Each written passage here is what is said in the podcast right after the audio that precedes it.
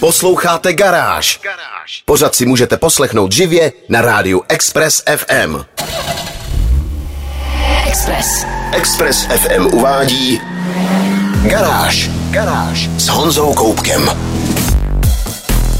Dnes mám pro vás zprávy o čínském soupeři pro Rolls-Royce, o připravované nové generaci Dacia Duster, o čínských elektromobilech, které se chystají i do Evropy a také o nové verzi rychlého placatého McLarenu. Nejdřív ze všeho ale otestuju japonskou stálici Toyota Corolla Kombi, která nedávno prošla faceliftem. Já jsem Honza Koubek a vítám vás v garáži na Expressu. Test mezi plynu.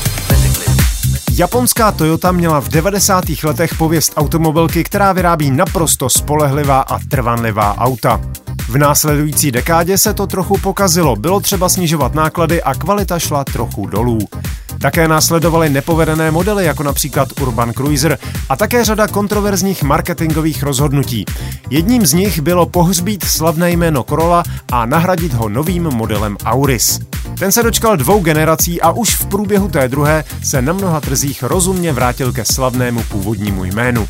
Já si tentokrát půjčil do testu Corolla Sports Tourer, což je verze kombi. Už jsem ji v testu měl před nějakými třemi lety, ale přednedávnem prodělala facelift, který mírně vylepšil vzhled a poměrně zásadně změnil techniku. Na vnějším vzhledu toho nebylo třeba měnit moc. Corolla je sice na první pohled japonské auto, ale její design stárne dobře.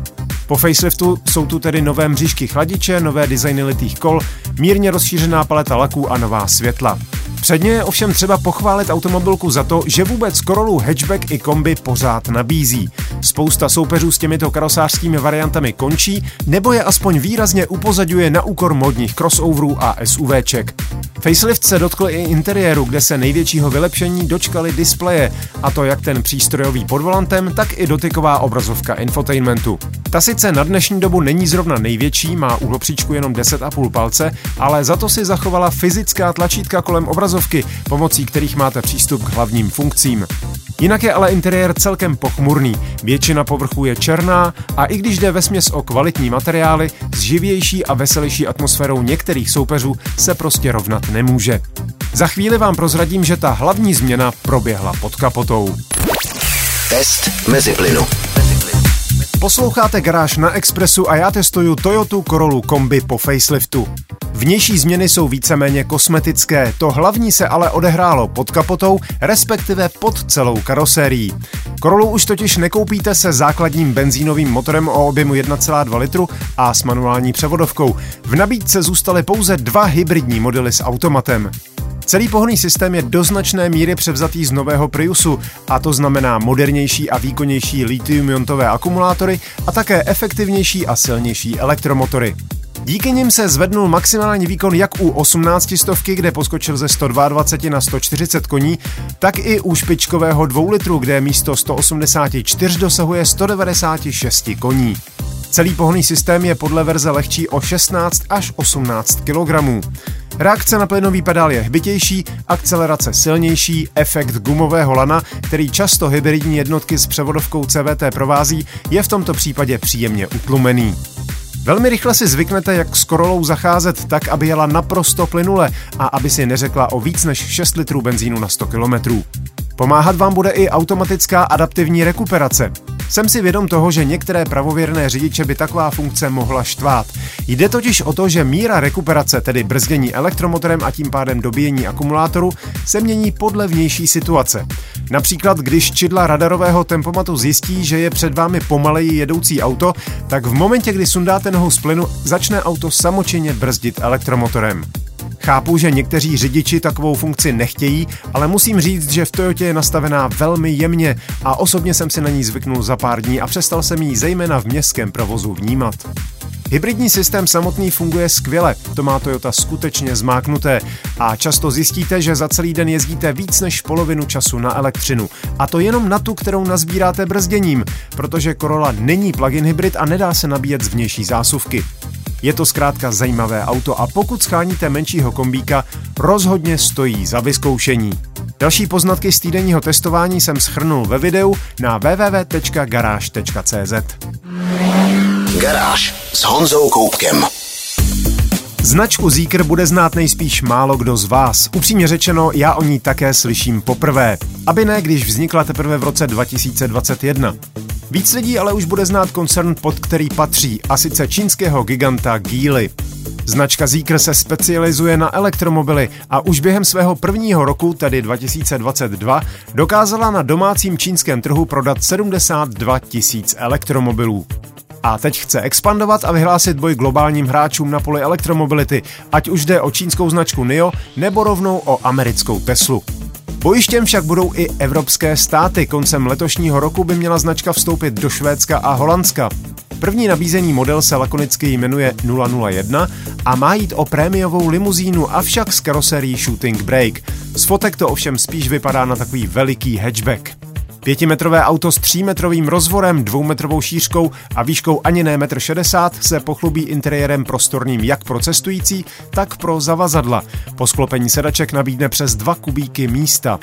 K dispozici má být několik výkonových verzí od základní zadokolky s výkonem 272 koní a dojezdem, podržte se, až 712 kilometrů. Čtyřkolka bude mít 544 koně a dojezd zkrácený na 526 nebo 606 km u verze s prodlouženým dojezdem. Jak to bude v reálném provozu si ale budeme muset počkat. Metodika měření dojezdu se totiž v Číně od té naší evropské dost liší. Kromě modelu 001 nabízí Zeekr také model X, což je prémiový městský crossover. Dojezd bude mít o něco kratší, zhruba do 440 km a měl by zaujmout příznivou cenou. V přepočtu stojí kolem 650 tisíc korun.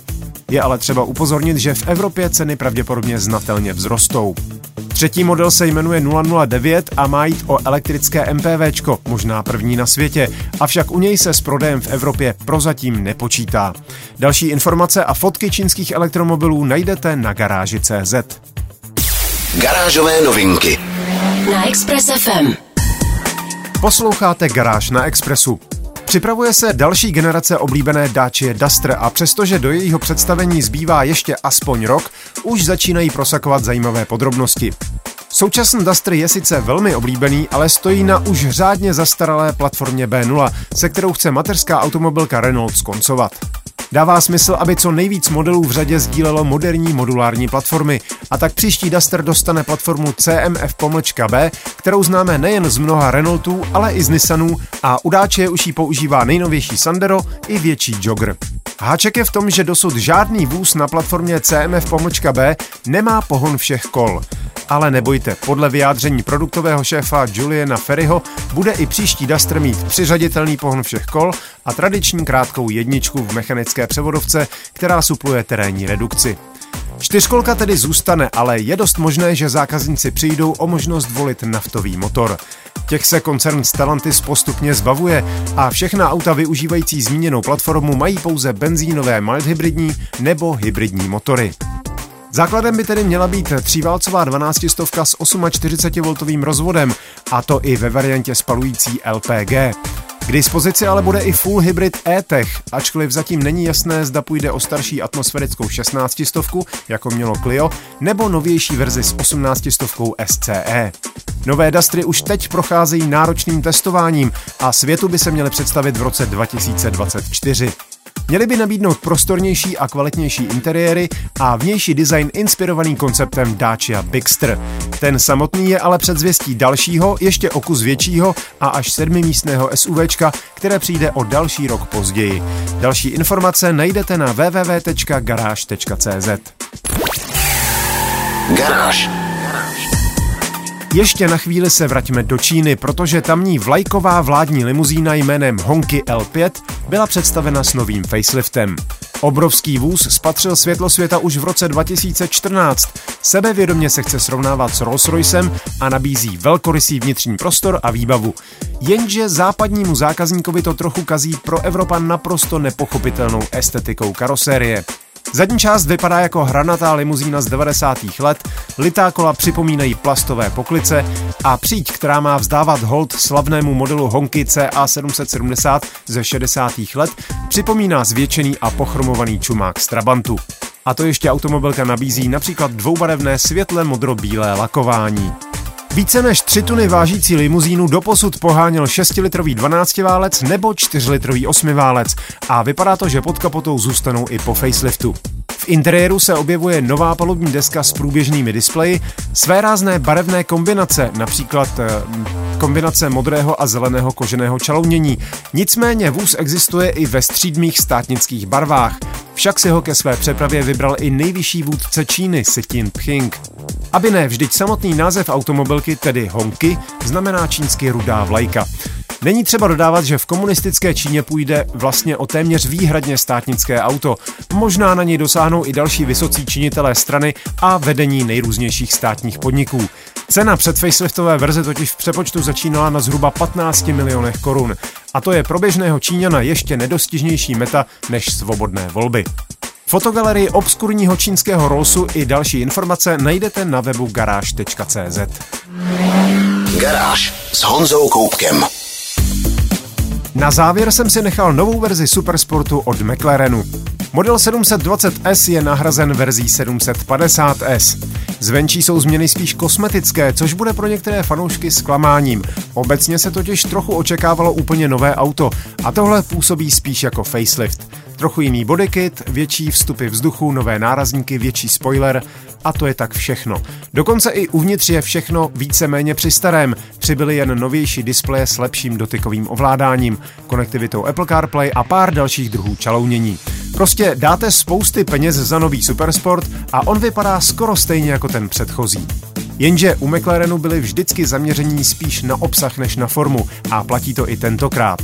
Za zády posádky hřmí další evoluce dvojitě přeplňovaného osmiválce M840T. Ze 720 posílil na 750 koní, točivý moment vrcholí rovnými 800 Nm.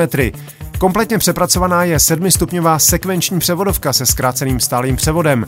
Zrychlení na stovku trvá 2,7 sekundy, kupé jede dvoustovkou po 7,2 sekundy a Spideru to trvá jenom o desetinku déle. Maximálka je v obou případech 332 km za hodinu. Motor ale není jediný, eh, kdo prošel pečlivým vývojem.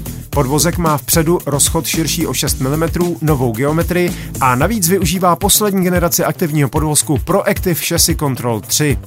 Změnily se tuhosti pružin, zrychlil se systém zvedání podvozku před zpomalovacími pruhy. Už nemusíte čekat 10 sekund, stačí 4. Přitom všem se podařilo srazit celých 30 kg hmotnosti, takže kupé váží pouhých 1389 kg. Mohou za to lehčí kola, tenčí přední sklo a i takové maličkosti jako lehčí displej digitálního kokpitu. Za příplatek můžete mít lehonká karbonová skořepinová sedadla nebo karbon keramické brzdy ze supersportu McLaren Sena. Cena začíná těsně pod 7 milionovou hranicí, Spider bude o půl milionu dražší a z příplatky si samozřejmě můžete pořádně vyhodit z kopítka. Další info i fotogalerii hledejte na garáži.cz. Express. Express. To bylo z dnešní garáže na Expressu všechno. Další díly najdete na všech podcastových platformách. Nezapomeňte se přihlásit k odběru a díky, že nás posloucháte. Videa a fotky k dnešním novinkám, stejně jako další nálož informací z motoristické branže, najdete jako tradičně na www.garage.cz. Najdete tam i můj videotest zajímavé hybridní Toyota Corolla Kombi. Zvu vás také na svůj YouTubeový kanál Meziplyn, kde najdete moje vlogy a další videa. Díky za pozornost, mějte se báječně, buďte zdraví, jezděte rozumně a na Expressu naslyšenou zase za týden. Garáž. Na Express FM. Poslouchejte nás i na rádiu Express FM. Další informace o živém vysílání na expressfm.cz.